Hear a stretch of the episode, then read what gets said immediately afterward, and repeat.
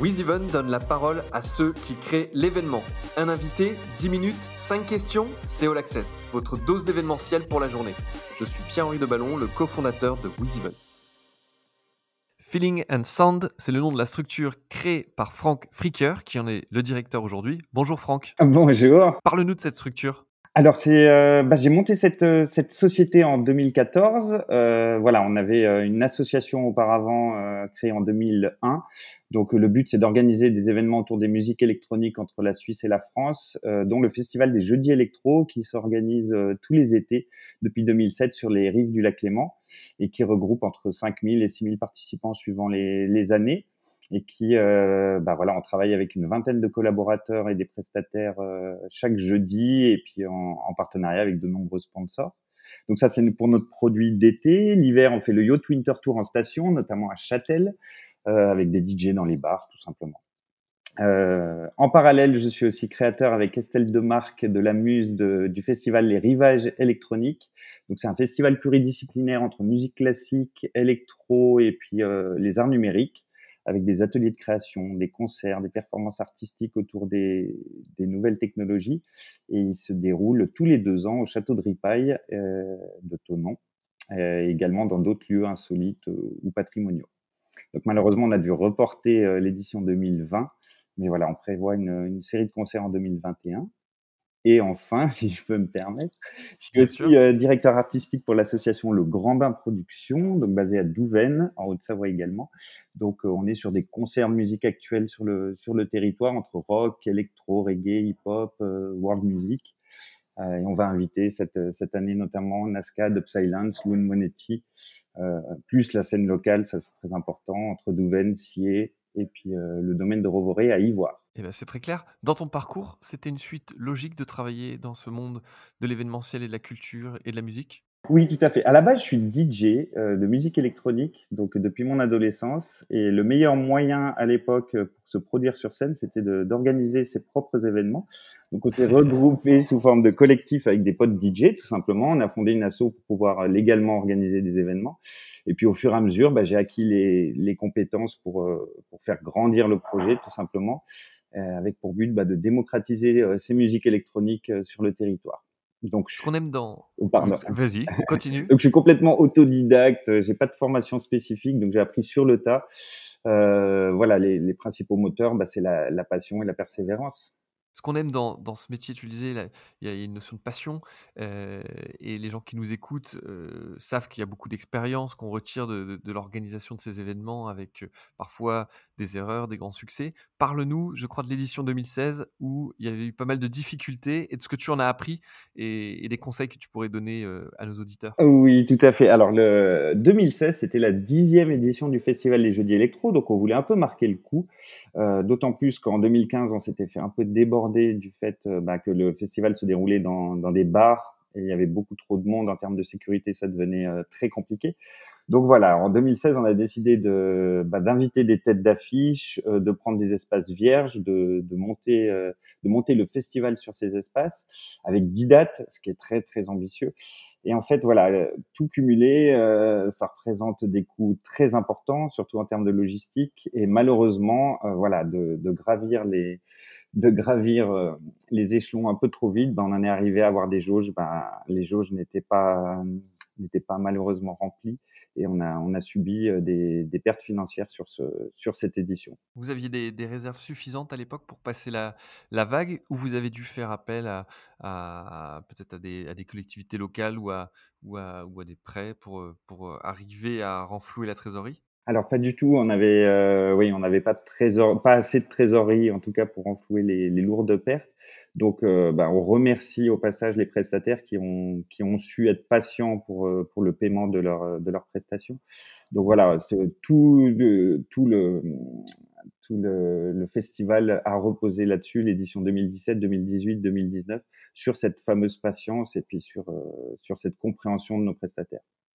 Et puis qui, qu'on a vu aussi avec cette, crise du coronavirus où il y avait une forte solidarité entre entre les prestataires. Sur le festival, des jeudis, la particularité, c'est que c'est pas un festival qui a lieu pendant 3 jours sur un même site, mais que c'est une redondance tout l'été, c'est ça? Voilà, c'est pas forcément une bonne idée en termes de modèle économique parce qu'on est obligé de remettre tout en place, la logistique chaque jeudi.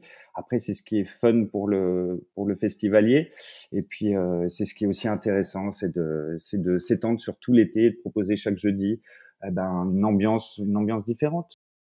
Et ça, chaque jeudi, donc il y a une partie que vous devez remonter, mais est-ce que malgré tout, vous essayez, d'avoir une part de structure le plus fixe possible? Est-ce qu'il y a des réflexions autour de de autour de ce sujet pour que ce soit moins de manutention à chaque fois? Alors, bah, la réflexion, elle se porte plus sur les lieux en eux-mêmes et on, on essaye d'avoir des lieux qui sont, euh, qui sont aménagés ou facilement aménageables. Mais sinon, de faire des économies d'échelle sur, euh, sur l'été, c'est très, très compliqué. Donc, Parce que chaque jeudi, c'est un lieu différent. voilà, c'est ça. Ce qui explique du coup la difficulté effectivement d'utiliser les mêmes infrastructures, en tout cas d'être dans quelque chose de simple à mettre en œuvre. Heu, par contre, ça vous permet aussi de toucher des publics dans des lieux différents et donc avec, heu, une zone de chalandise en tout cas, heu, plus large. Est-ce que ça, c'est pas une force qui vient compenser la la difficulté de montage? C'est exactement ça. Donc, heu, donc le public est est vraiment friand de de ce changement de lieu. On va on va aussi mettre en place des lieux surprises. Donc que chaque jeudi, ça soit une ambiance complètement différente. Heu, le lieu impacte aussi sur la programmation artistique. Donc chaque jeudi, finalement, c'est un un festival un peu différent. Donc on peut partir sur de sur de la psy-trance comme, sur de la techno, heu, comme sur des événements également pour le jeune public.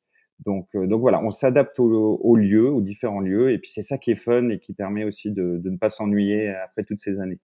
Tu des tu as des des ordres de grandeur ou des chiffres sur la récurrence, c'est-à-dire le nombre de personnes, heu, qui viennent plusieurs fois dans cette saison, heu, qui viennent confirmer le fait que, bah, c'est une adhésion à un projet plus global plutôt que juste un concert où ils viennent parce que ça co ça colle bien à leur agenda ou à leur envie du moment? Alors, on, on a cette chance d'avoir un public qui, qui nous suit, qui est fidèle, et quels que soient les styles de musique ou le, ou le lieu, euh, viennent régulièrement. Donc euh, après à mesurer c'est un peu compliqué, mais euh, mais je dirais que 70 à 80 de, des festivaliers sont des sont un public récurrent.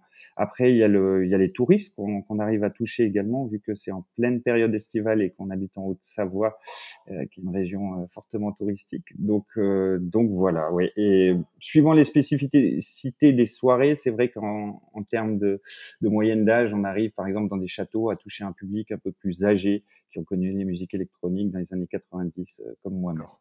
2020, Annus Horribilis avec ce Covid. Comment vous êtes passé au travers des gouttes ou pas? Alors nous, on a, on a décidé d'annuler tout simplement parce que le modèle économique ne tenait pas et puis on voulait pas mettre en, en danger la santé de, de l'entreprise. Euh, en termes d'image, hein, tout simplement, tous les festivals étaient annulés. Donc euh, c'était compliqué de nous organiser un événement, d'autant plus que sur les musiques électroniques, on est sur un format dansant, donc, euh, donc voilà, très compliqué euh, au niveau du protocole.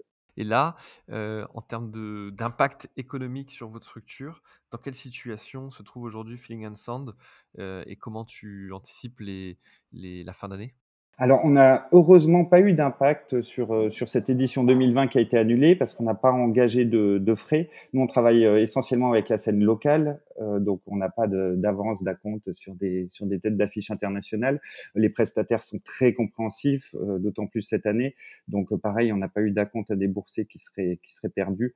Donc en termes de trésorerie, heu, heureusement, on s'en sort plutôt bien et puis, bah, l'État et puis le la région, heu, la région Rhône-Alpes nous a nous a aidés, le fonds, hem, le CNM aussi, heu, nous a attribué une aide, ainsi que la communauté de communes d'Évian. Donc, tout lié finalement, voilà, on peut envisager, d'autres éditions dans le futur. Et ben, c'est tout ce qu'on te ce qu'on te souhaite. Comment tu sens que le le public réagit?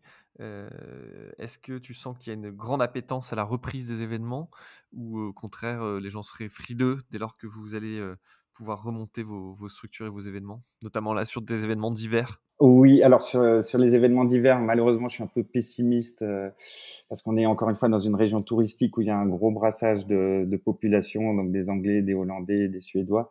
Et je pense que voilà, tous ces touristes ne seront pas forcément là et on ne pourra pas mettre en œuvre des, événements comme, comme les autres années. Par contre, heu, Mais est-ce que le le tourisme local, parce qu'on l'a vu aussi cet été, j'ai cru oui, comprendre aussi que le tourisme français, notamment dans les montagnes, avait explosé. Exactement, c'est très juste. Ça pourrait compenser. Malheureusement, on n'a aucune visibilité, c'est surtout les les normes qui nous seront imposées, heu, dans des bars. Donc c'est vrai que si, si la possibilité de danser, n'est pas au goût du jour, bah, ça va être un petit peu compliqué parce que, sur les musiques électroniques, on est sur un format dansant, forcément. En tout cas, c'est tout ce qu'on souhaite de danser l'été prochain et notamment lors des des jeudis électro. Franck, merci d'avoir passé du temps avec nous Merci et puis de nous avoir, heu, heu, donné, heu, un petit peu de de feedback sur votre structure. À bientôt. Merci, à bientôt. Vous écoutiez All Access, le podcast de WizEvent, la solution de billetterie, d'inscription et de cashless pour les organisateurs d'événements. Pour prolonger cet échange, partagez, commentez et notez cet épisode sur vos plateformes préférées. Et pour nous rejoindre, rien de plus simple, media.wizevent.com.